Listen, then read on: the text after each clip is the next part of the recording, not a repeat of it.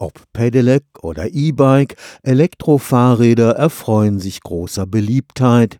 Wer sie nutzt, schont die Umwelt und tut gleichzeitig etwas für die eigene Gesundheit, ohne bei jeder Steigung gleich an die Grenzen der körperlichen Leistungsfähigkeit zu geraten. Allerdings sind die heutigen Elektrofahrräder technisch alles andere als ausgereift.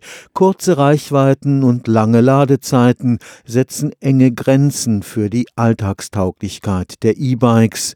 Ein junger Elektrotechniker am Karlsruher Institut für Technologie will das ändern. Der von Martin Doppelbauer am Elektrotechnischen Institut entwickelte Prüfstand für Elektrofahrräder ist weltweit einzigartig. Wir sehen rechts und links zwei Antriebsmotoren, die im Prinzip dann einen Radfahrer nachbilden. Und wir sehen unter dem Hinterreif eine Rolle, an dem wiederum ein Motor angebracht ist, der dann die Straße nachbildet. Entscheidend ist, dass der Prüfstand das beständig wechselnde Drehmoment simulieren kann, das für das Fahrradfahren so typisch ist. Ich würde jetzt einmal den Prüfstand Zustand einschalten. Das Besondere an unserem Drehmomentverlauf ist, dass es kein konstantes Drehmoment ist, sondern ein sinusförmiges angeregtes, wie es auch bei einer realen Radfahrt auftritt. Drehmoment ist Kraft mal Hebelarm und eben dieser Hebelarm verändert sich aufgrund der Kurbeldrehung. Das heißt, wir können einerseits diese hohen Anfahrtdrehmomente nachbilden, die auftreten beim Anfahren, wenn ich mit meinem kompletten Körpergewicht auf dieser Antriebskurbel stehe, aber auch diese spitzen Drehzahlen bei hohen Geschwindigkeiten von bis zu 120 bis zu 150 Umdrehungen pro Minute.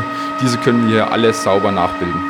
Die Motoren der heutigen Elektroräder sind ein Kompromiss zwischen möglichst geringen Herstellungskosten und Leistungsfähigkeit. Meistens sind sie aus irgendwelchen Servoantrieben für Automobilindustrie abgewandelt worden und darauf angepasst worden. Während bei Elektroautos heute bereits Wirkungsgrade von 95 Prozent erreicht werden, liegen Elektrofahrräder bei maximal 75 Prozent und die Reichweite hängt vom Wirkungsgrad ab.